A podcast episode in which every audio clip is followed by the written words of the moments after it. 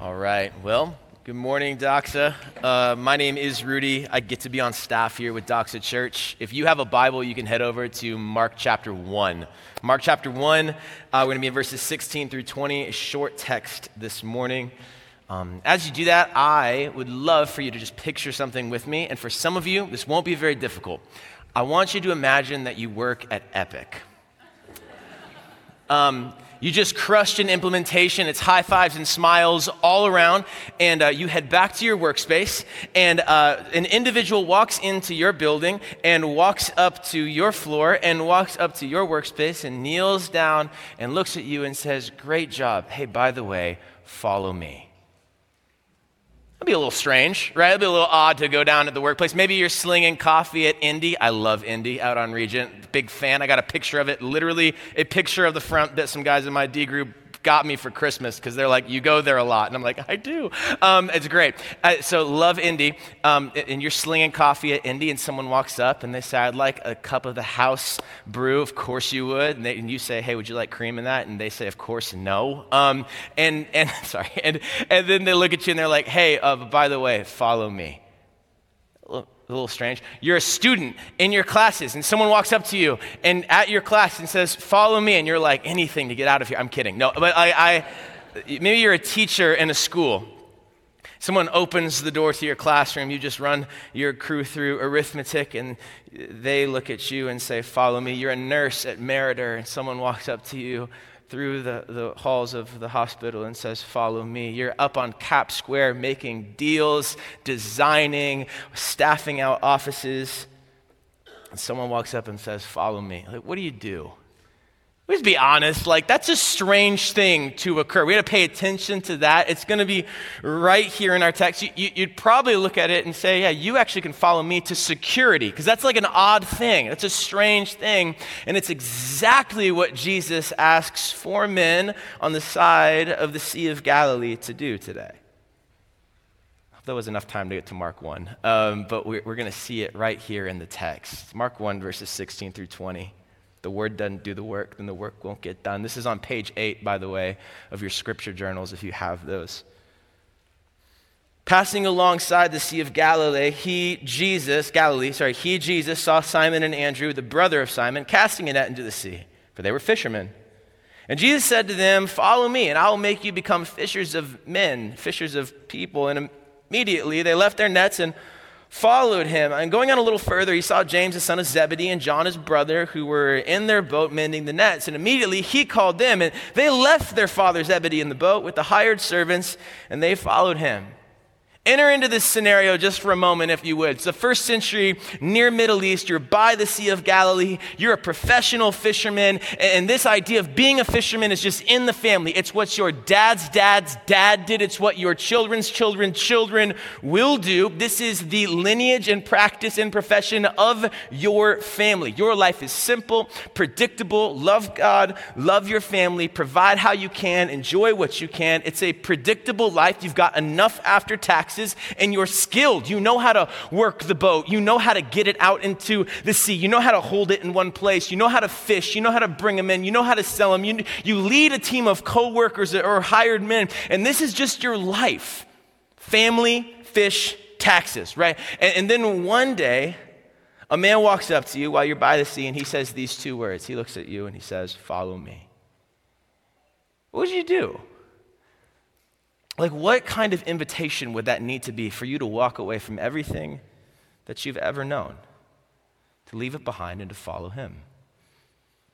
I want to, before we go too far, I want to point out in advance there are significant cultural differences between what's going on in, in, this scripture, the culture of this text, and our present culture today. We'll note those cultural differences as we walk through the text, but I also want you to see very clearly that the building blocks of following Jesus are laid out in this text for these men are no different than they are for us.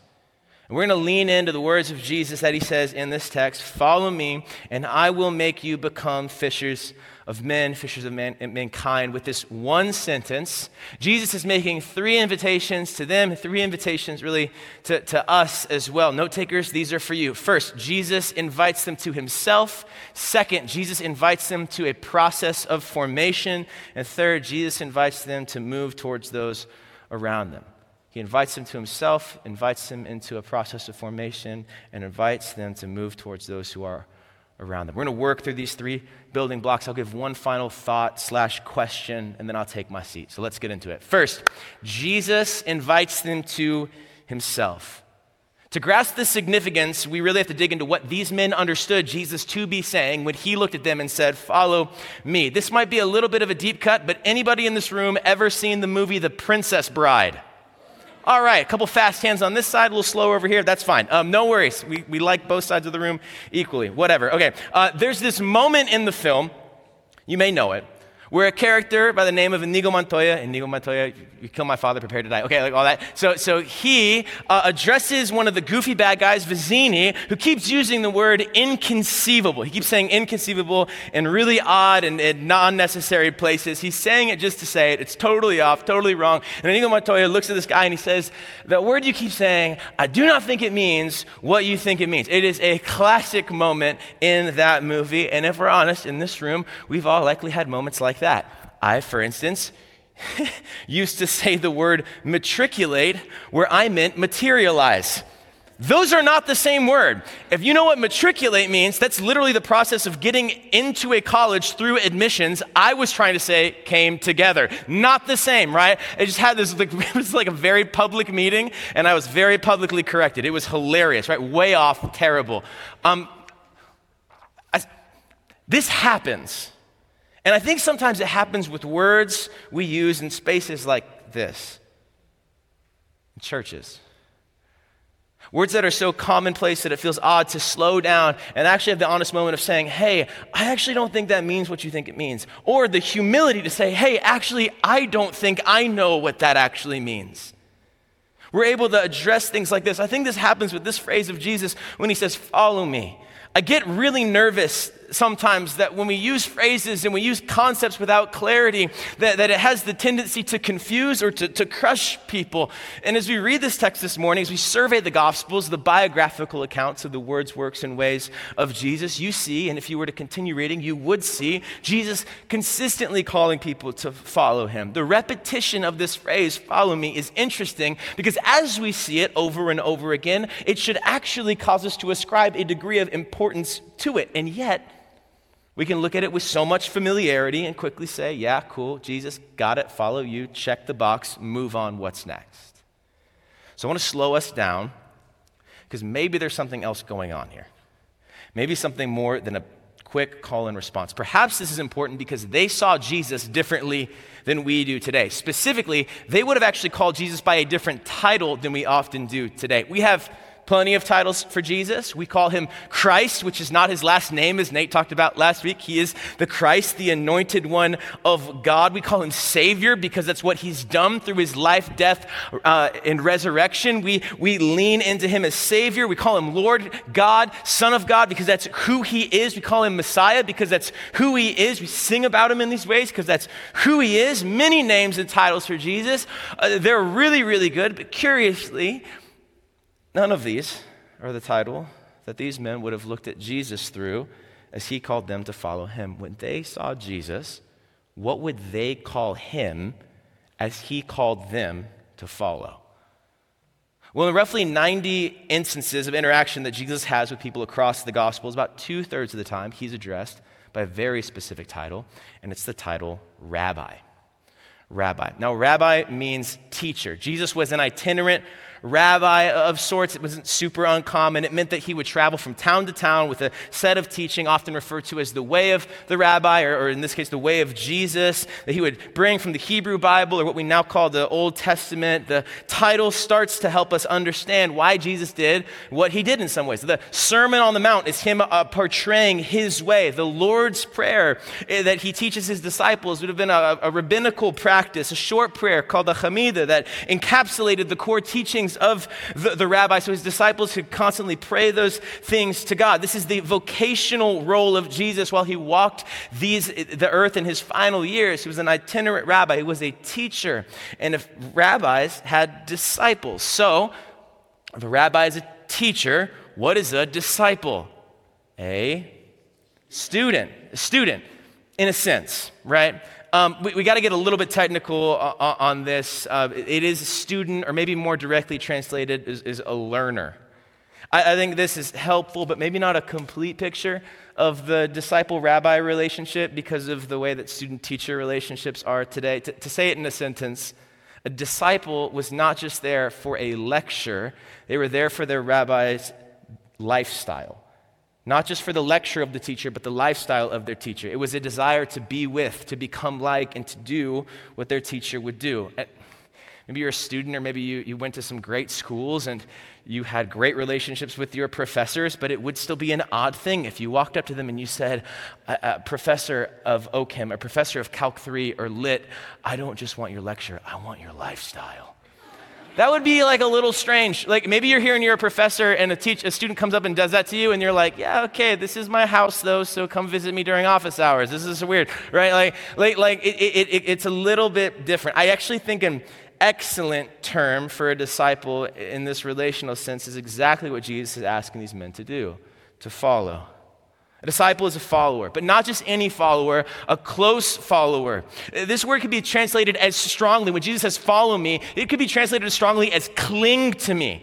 There's this old Jewish blessing that would be spoken to those who were chosen to be disciples. May you be covered in the dust of your rabbi. It's saying, would you be so close to the person that you're following that you got dirty as they kicked up because of how near you are to them, listening to their lecture and embodying their lifestyle. This is what it meant for Jesus to call them to himself. He's inviting them to be with him, to fix their attention, as Nate talked about last week, on him, and to become like him. And I think a great example example of this is seen through the actor Liam Neeson. Stick with me. In Batman, not the new one, an old one, Batman is discipled as a follower of Ra's al Ghul, Liam Neeson. In Star Wars, Episode 1, in all of its cinematic glory, uh, Obi Wan Kenobi is discipled as an apprentice to Qui Gon Jinn, Liam Neeson. These are examples of discipleship. They take on the lecture and the lifestyle of the one that they're following so they can become like the one they are following, Liam Neeson and his specific set of skills. I'm kidding. Okay. Um, Jesus is calling them to himself. He's saying, Take on my lecture and lifestyle. He is saying, Come and follow me. This is incredible for them and incredible for us. We have this tendency sometimes to think Jesus says, Hey, follow me. And then we say, Yes, we want to follow you. Yes, like become a Christian. Follow Jesus, put my faith in what you have done. And then we have this thought in our head that, we, that, that Jesus says, Hey, come follow me and figure it out by yourself. And Jesus does not do that at all not to them and not to us. He says, Follow me, remain with me, cling to me, be with me. That's what's being seen in these two words, follow me. Now, in their culture, it would mean them literally leaving their job and following him. In our culture, it looks a little more like following Jesus for most of us in the everyday stuff of life. It means I take on the words and the ways of Jesus, his lecture and his lifestyle as I follow him here and now in my job, in my classroom, at my home, at my apartment, with my friends, with my family. It means that wherever we are, we follow him as we're there. In the words of Dallas Willard, it relates to following Jesus. He says, The first and most basic thing we can and must do is keep Jesus on the forefront of our minds. As our minds are fixed on Him, His words, His ways, His lecture, His lifestyle, who He is, and what He's done, then in the everyday stuff of life, our constant question and our constant prayer will simply be Jesus, what does it look like for me to follow you here? It looks like for us to follow Him. This is the first invitation of Jesus in the words, Follow me. Jesus Christ calls these men to be with himself, to be with him, to cling to him, to abide, to remain with him. And as they were with him, they would become like him. Which brings us to our second building block, the second invitation of Jesus. He is inviting him into a process of formation. Now, this may seem overly simplistic, but note takers, just to put it in a phrase, you could say it like this that as they follow Jesus, he forms them. As they follow Jesus, he forms them. Look at the words that Jesus says in this text. He says, Follow me, and I will make you become fishers of men. I will make you become. He doesn't say, Follow me, and you'll just be fishers of men. He says, I will make you become. I want to camp here for a second because it's really important to articulate the distinction that Jesus is making by understanding what he's not saying. Jesus does not say, Follow me, and you might be fishers of men, as if there's some uncertainty that he's sowing here and saying, You will need to prove yourself. He does not say, Follow me, because you are already fishers of people, as if they have performed or earned their way into his good graces and attention. Jesus says, Follow me, and I will make you become fishers of men.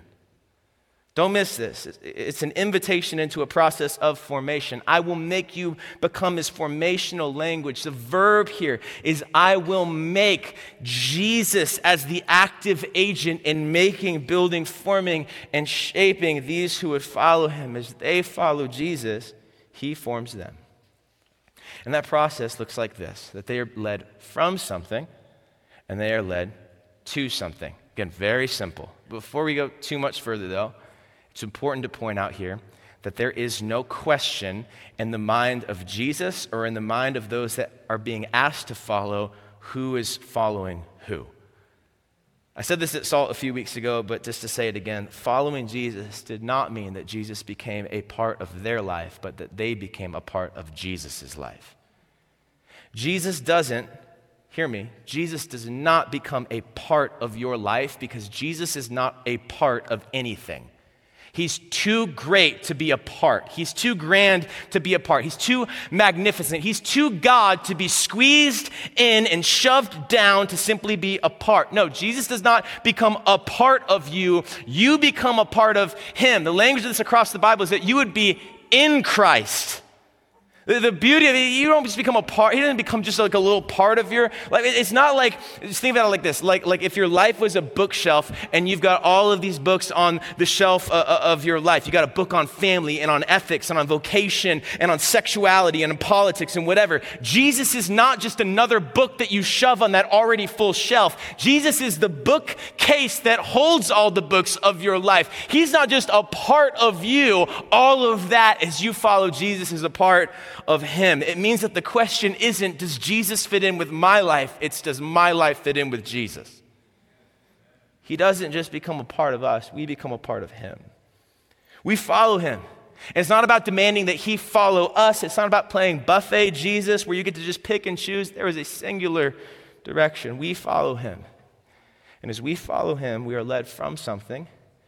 We are led towards something. As we follow Him, we are formed by Him. Let me lay this out for a moment. Everyone is formed by something because everyone follows something. Whether you are intentionally or unintentionally following something, there is some force or influences or set of influences in your life that have the gravitational pull on you to pull you into their orbit and form the way that you live, whether you're aware of it or not. So, two questions that we all have to consider as it relates to this reality. Question number one can you articulate honestly the most formational influence or influences in your life? Like, could you actually sit down and say, These are the things that have formed me, that have shaped me into who I am? Like, let's just consider the guys in our text. There's at least four massive formational influences in the lives of the people that Jesus talks to that he's speaking to them in the middle of. The first one is this familial expectations that formed the lives of these men and form our lives as well. Look at verses 18, verse 20. You see the name Zebedee. Zebedee being the, the father of James and John. What do you think Zebedee thought as he watched his sons walk away from the fishing enterprise that he'd got from his father, that he himself has built, and that he was teaching these two young men to lead? Jesus is asking these two people to follow him in the middle of the expectations that the family that they were a part of had on them, the massive formational impact on the lives of these men. And for us today, these same familial expectations and experiences can shape us so deeply. Familial expectation. Maybe it's just the idea of career. These guys had been learning how to be fishermen for years. It wasn't just going to be a job, it was their livelihood, it was their life. In this culture, you were actually known by your job. This wasn't just Simon and Andrew, it was Simon the fisher and Andrew the fisher. And these are not little, these are like significant operations. Just think of Zebedee. It says in the text, he has hired men. Like there are people on teams that they're overseeing and leading. This is an operation. And what they did was so formative of their lives that it was how they were identified by the people that were around them. And the same thing can happen to us, particularly in a city that elevates performance and upward movement over every other thing. Which brings us to the third one, which is the city that they're in. The expectation in the, of the culture, the city that they grew up in along the Sea of Galilee would have been significant. It would have shaped the way that they saw people. There was a sort of ethnocentrism that was sharpened by the colonization of this region by Rome. So you isolated to your clan, your community, your crew, and there can be this mistrust pushed on anybody who is outside. And the same can happen in our city with our politics, our preferences, our communities, deeply formed by the place that we are in. Familial expectations, career, city, maybe future. Their future was essentially set from before they were born as the path that they would use to continue the family line and the family profession. Anything that messed with that future could be seen as a threat. The same thing had happened for us. Anything that messes with my 5, 10, 15, 20 year plan that is forming the way that I'm living can be seen as a, as a threat. That's what Jesus is speaking to when he says, Follow me. He's talking to people who he's catching in this moment who have been formed over time by the family and the career and the city and the future that's been laid in front of them. And in the midst of that, he's saying, Hey, follow me, and I'll form you into a new way. Please don't dehumanize the people that we come across in the Bible. They are real people. He's got a real dad named Zebedee that really watched his sons walk away with Jesus. It is significant. Family expectations, career, city, future. Maybe these are just a, a few formational experiences that they had on the shore or that we have in this room. There's other ones that we have in this room. See, it's important to articulate because being with Jesus would not just mean that they would learn some things, it would also mean that they would unlearn some things. Following Jesus would mean they would need to unfollow some other things in their life. To embrace Jesus, there would be some things they actually needed to release. So that's question one. Can you honestly articulate what is the most formational influence or the formational influences in your life? The second question kind of comes off of it. How could you organize or orient your life to be more formed by Jesus than any other thing? See, following Jesus meant they would be led from some things and toward other things. And the same is true of us, except in our situations, learning how to follow Jesus, we're trying to integrate that with still working for our Father or still working at the job that we're in some of us integrating the place that we occupy in the formational nature of following Jesus in the everyday stuff of life because as we follow him, he forms us there. It's a blend of denial and direction. I deny myself, my sin, my old ways by the grace of God, and follow the direction that He's leading by the grace of God. The invitation in these words, follow me, is an invitation to enter into a process where Jesus is making you so, how could you organize your life to be more formed by Jesus than any other thing? Maybe to answer that question, you need to practice something called a prayer of exam, and this could carry you into and through the, the week. This is simple. It's just a practice of prayerful examination of your life. Maybe if you come back this evening, you could hold some space in the, from the 5.30 to 6.30 time of prayer here to be able to actually do this. I end my day often with this prayer. You walk through five movements, or I walk through five movements of this prayer. I begin by remembering the gospel. I start with who Jesus is, what he's done. I remember that at the end of my day, and then I go back, and from remembering the gospel, I reflect on the day, from when I woke up to that moment, the moments I'm really proud of, the moments I was ashamed of, and I walk through it. I remember, I reflect, and as I come across those moments where I did not follow Jesus, where he was leading me from something and I resisted, or towards something and I resisted, and I repent of those moments. And then I look and see the moments where I did follow Jesus and rejoice in those moments. I remember, I reflect, I repent, I rejoice. And then it ends with a time and prayer where I request, where I simply ask God to help me to see and to know how I can organize my life tomorrow, to obey Him, so that I might more fully follow Him as I'm more deeply formed by Jesus. As you do this, pay attention to what comes out of that prayer time. Listen, write it down. Ask other people in your connection group to see it with you. What would it look like to make adjustments in your life, in your schedule, in your leadership, in your rhythms to more fully organize your life so that Jesus is the most formative influence in your life? What forms you deepest is what you follow the fullest. I'll say it like this Jesus' invitation to make us, to form us into those who form those who follow him, sorry, is an invitation to find a new place of belonging. What you belong to is what forms you. And Jesus is saying, Follow me, cling to me, belong to me. John 15, abide in me, and as you follow, I'll form you. As we follow Jesus, he forms us. And what you may find as you follow him are what I like to call holy paradoxes. Instances where you'll feel like, because of maybe where you came from, or what's been a presupposition, or something that he's leading you out of, or something you carried in, or a formative influence in your life, where you're like, well, I, I think I should maybe do this, or, or I should do this. And you're put actually in the context as you follow Jesus, and he forms you of, of a holy paradox, that you find that as you're with him, you become like him. And you've got the moment when you're like, okay, well, I'm in this conversation. Should I be compassionate, or should I hold to my conviction? And the way of Jesus would say, you actually do both both of those things. Uh, uh should, should I be gentle in this moment or should I be strong in this moment? And the way of Jesus says that you actually should be gentle and strong, humble or courageous. No, humble and courageous, gracious or truthful. We follow the one who is full of grace and truth. Over time, this character of Christ is formed in us, and we're led away from some things and towards others as we become like Jesus and he makes us. Uh, personally, um, I, have seen this over the last several years of following Jesus in my own life through um, the practice of confessing sin. See, I had this performative framework that shaped everything about me from when I was a child all the way up to and through when I began following Jesus the summer before my freshman year of college. I was hyper concerned with how other people saw me. I needed them to think that I was doing good, that I had it together, that I was doing well. I didn't need help. This was a soundtrack in my head. I didn't need help. I was the helper. That's where I was at. Super performative. And then I started following Jesus, and I imported that framework for life along with me, that formative influence for life along with me. And here's what happened I started to think that it was more important to look like a Christian than to actually follow Jesus.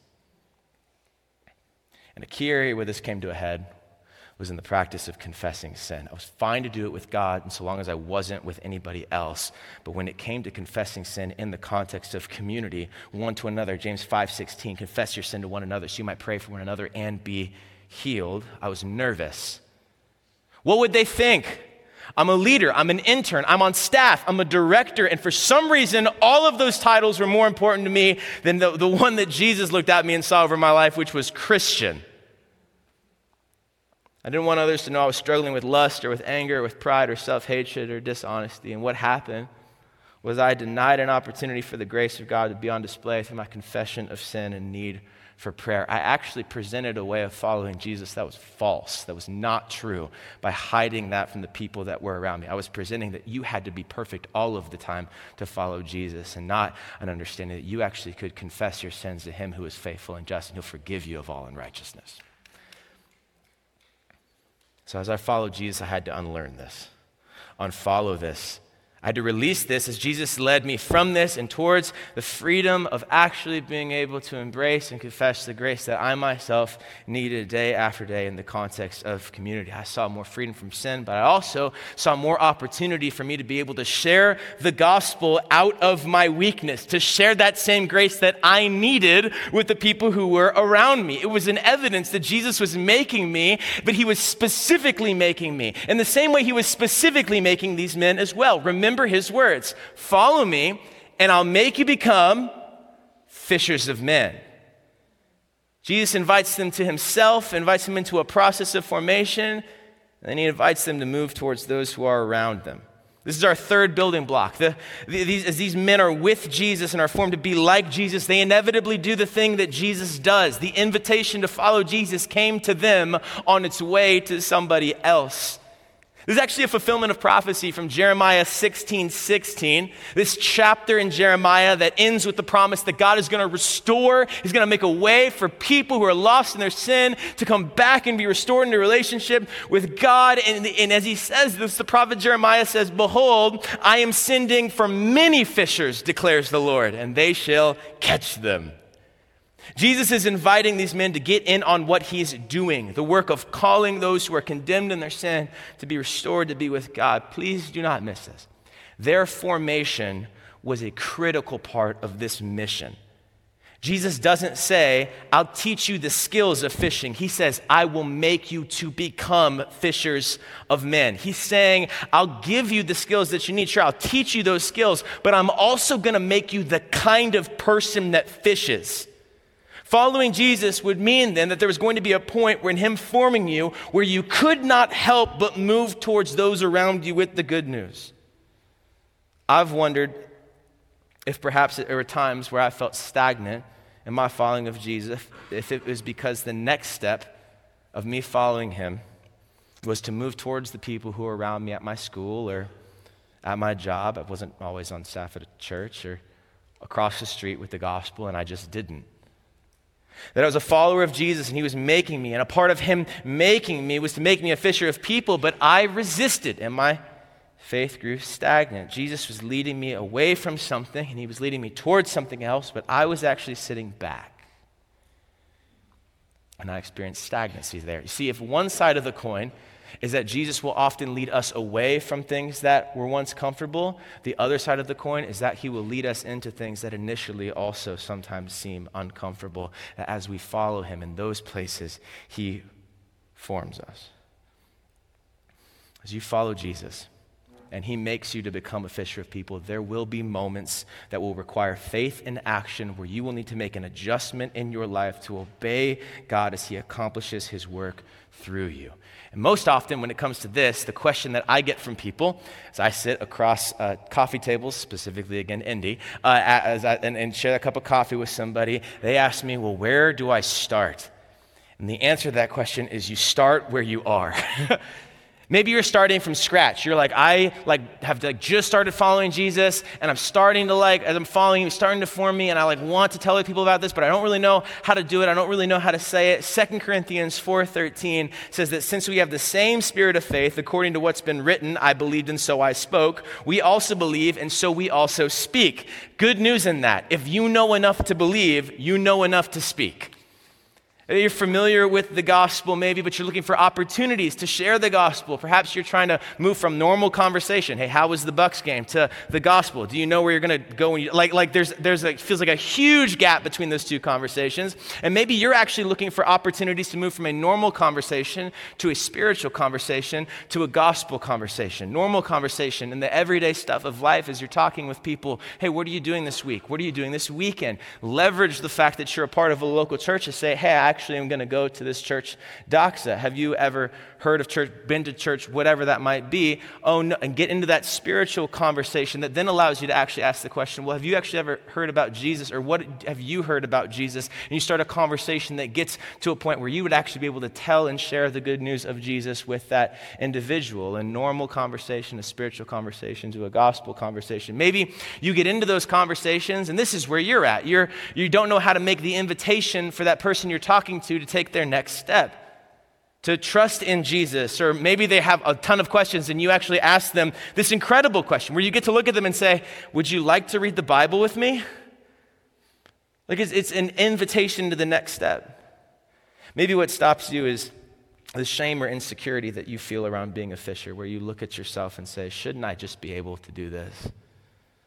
Or I'm not any good at this, so should I just do this at all? If that crosses your mind, I just want to be just tender with you for a moment and just dive back into considering for a moment that these guys that Jesus is talking to are all skilled fishermen, and they became that way over a period of time. Have you ever stopped to ask that? Like, how did they become skilled fishermen? It looked like they were with their fathers who taught them the skills that they had, how to lead like they were leading, sail like they were sailing, fish like they were fishing, so their sons could do what they were doing. They picked up competencies, but they also picked up character. Have you ever been fishing? You can know what to do and you can know where to go, but can you wait? You can have all the competencies that you want. Can you wait? Competency, character. They picked up both as they watched their fathers fish. Fishing required patience and endurance, competency and character. In other words, they fished with someone and they eventually fished like that person so they could go lead the fishing operation that person once led. Does that sound familiar? They were with someone and they became like that person and then they went and did what that person did the process of learning, skill of discipleship. The first time that I ever shared the gospel, I was so nervous. It was an absolute train wreck. I definitely forgot to say anything about the resurrection at all. Like I get to the end of it and I'm like, by the way, he rose, right? Like it was, it was like literally that's what happened. I, I was in that, that space. But here's what I knew. I knew enough to believe and I was growing in knowing who Jesus was and what he'd done. And I just like had this, I'm like, I gotta tell people who are around me. I wanted to demonstrate the good news of Jesus through compassionate actions, but I also wanted to proclaim the good news of Jesus through clear articulation. Simply put, I wanted to fish.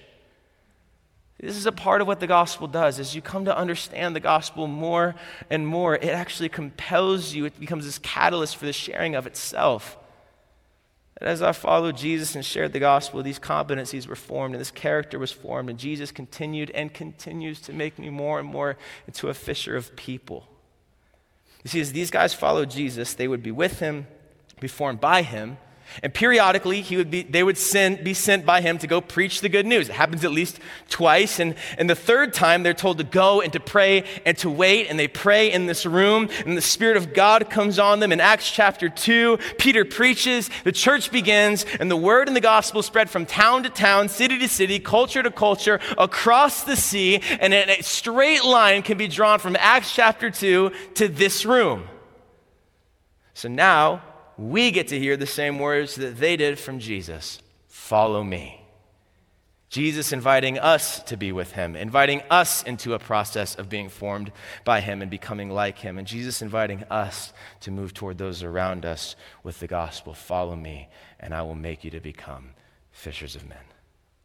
To get to tell those around us what Jesus has done and invite them to follow Jesus along with us. Which pulls me into this last thought which is really a question that I think Mark is trying to give a very clear answer to in this passage, which is who can follow Jesus? I was out on campus with uh, my friend Amos, and we were just walking through this text, actually scripture, observation, application, prayer, like the whole thing. And, and he made a great observation. I just asked him, like, hey, man, what's, what are you seeing in the text? Like, as you read it, like, what are some things that just come to the top? And he looks down and he looks up at me and he says, well, they're just normal people. They're just normal people. I was like, yeah, that's perfect. They're just, they're just normal folk. They're anyone, because anyone can follow Jesus. Anyone.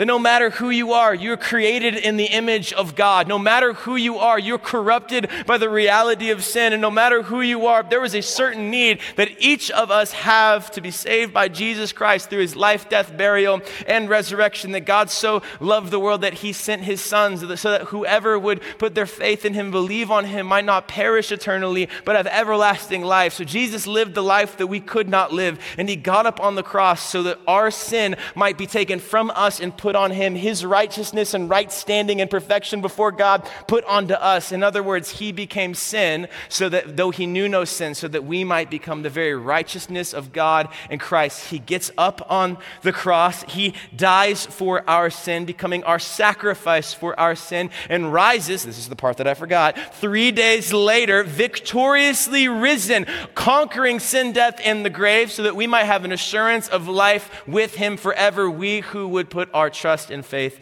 in Him and what He's done, to confess that He is Savior and that He is Lord. It's a beautiful reality. Anyone can follow Jesus because He came for everyone, the anyone on that shore and the anyone in this room. And here's what I love about this moment these are not guys that Jesus should have picked based on who they were and what they were doing, but he did it anyways. Think about it like this um, when Jesus looked at them in their boats on the shore, he saw who they were and he saw what they would become. He saw Simon and saw a fisherman, but he also saw someone who he would call Peter later. He said, you're the, you're, the, you're the rock, Peter. He saw a follower. He saw a Peter who would be outspoken at times, but he also saw this Peter who would make a confession that he was the Christ. He saw Peter deny him, but he also saw Peter coming to him to be restored. He saw him moving towards Peter on another shore a bit later after he rises from the grave and saying, Remember those words that I said on this shore? I'm going to say them again. Peter, as for you, follow me. He saw a pastor and a church planter. He would not be perfect. He would have weak moments, but he'd endure to the end until history tells us he'd be crucified upside down for following Jesus and for preaching the gospel. Jesus saw who Peter was and he saw who Peter would become. Jesus saw what each of those men were and what they would become.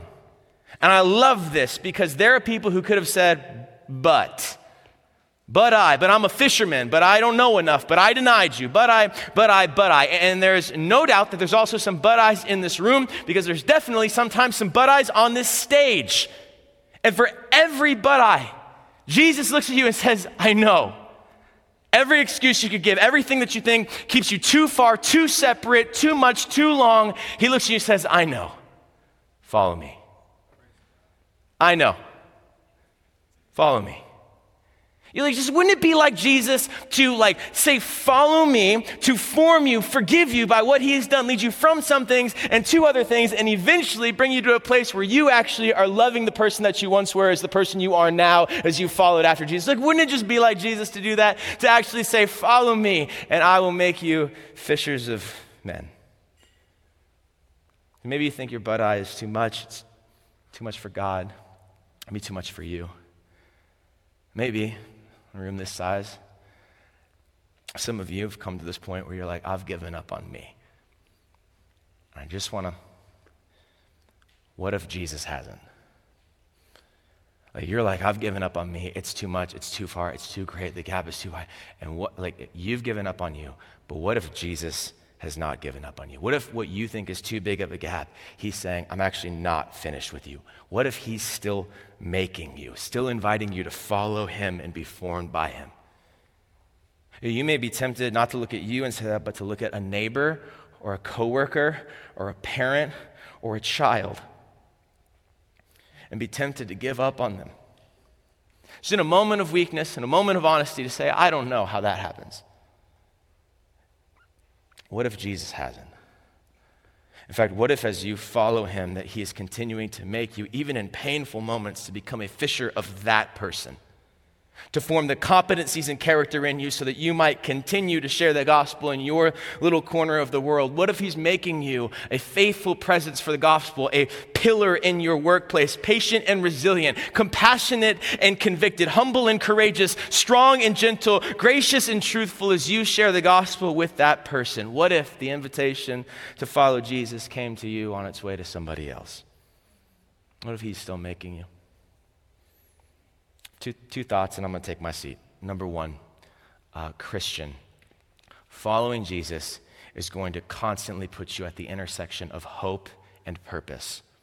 Hope, where you look at yourself and say, in those weak moments, I don't know how you could do anything with this. And Jesus says, I know, follow me. I'm the Savior of the world and I'm the Savior of you. Follow me. I've forgiven you that follow me, follow me, follow me. He's going to continue to fo- ask you to follow, and you're just going to continue as you follow to form you. There is hope for you, and that hope is going to propel you into an opportunity to be a fisher of the people who are around you, the intersection of hope and purpose. So as you follow Him, He will form you form you into that person. A great way to pay attention to this, a great way to lean into this for a period of time as we go into this series is just pay attention to what Jesus does through the Gospel of Mark. Just watch what he does, how he interacts. Watch how disciples follow after him, how they do it well sometimes and not so well at other times. Lock down on this series as we walk through this picture of, of this very thing in the Gospel of Mark. He'll continue to pull you to this place of hope and purpose. But if you're not a Christian, the thought that I've had for you, I'm honored that you're here and let me teach the Bible with you in the room. Um, I wonder if there's at least a part of you that just like wants this to be true. Like if there's a part of you that you've got questions and you've got inquiries, and maybe you've been hurt or harmed, or maybe you just feel so distant or so far, whatever it is, but maybe there's just a part of you that's like, oh, but I want that to be true. I want John 3.16 to, to, to be true. I, I, I want there to be a Savior who's come, a God who loves and cares and has made a way for me to come into relationship with Him through what He Himself has done. I want that to be true. Seeing out John, first chapter 1, verses 12 and 13, the author says, But to all who did receive Him, and who believed on his name. He gave the right to become children of God, who were born not of flesh and blood, nor the will of the flesh, but nor the will of man, but of God. Saying that you, you want to be saved, you want to come, come, come home, here's what you need to do. You receive Jesus.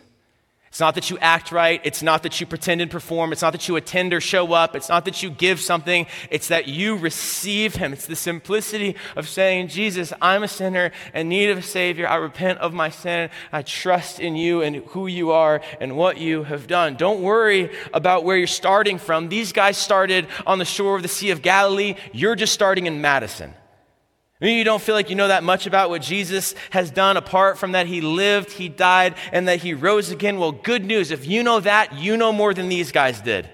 And you may think that you need to know more. Well, I've got great news. What you all that you need to know is Christ and him crucified and as you follow him, he'll form you. So today what's in front of you, if you're not a Christian, is the first step which is to repent and believe, to receive Christ. Jesus who sees you as you are and sees you as you will become. His invitation to you is the same as it was to these men on the side of a sea in the near Middle East. Follow me. Come home to me. Let's pray. Jesus, thank you. Thank you for your words.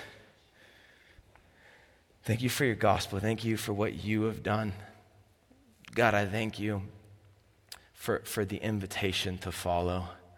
God, I pray that there'd be some in this room who would weigh that and who would choose to follow you, who would say, I receive Christ. I want to follow him. I want to make my home with him. I want to abide, cling to him. Jesus, you're the Lord and you're the Savior.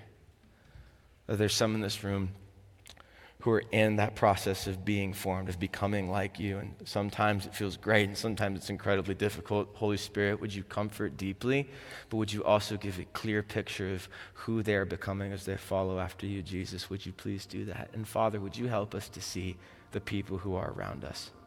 Would you help us to see how you are making us to become fishers of the people who are around us? How you're forming competency and, char- and character, that, that we're becoming the types of people as we follow after you and as you form us? Jesus, would you do it? Would you help us to see the people who are around us? Father, I pray that you would move and act in their lives. God, that even as we start the conversation or try to move into the conversation, wherever we're at, try to start just wherever we're at, God, that we would actually walk in and see that you went way ahead of us, that you were already at work and already, already there. So, Father, would you help? Thank you for your words. Help us to follow you. Thank you for your words. Help us to lean in, to continue to be formed by you, and help us as you make us into fishers of men. We love you. So, guys, we sing, we sing out of a gratitude that before we're offering this to anyone else, we've received it first. We heard it first. We are going to confess who you are, what you've done, and live in response. We love you. That's in your name.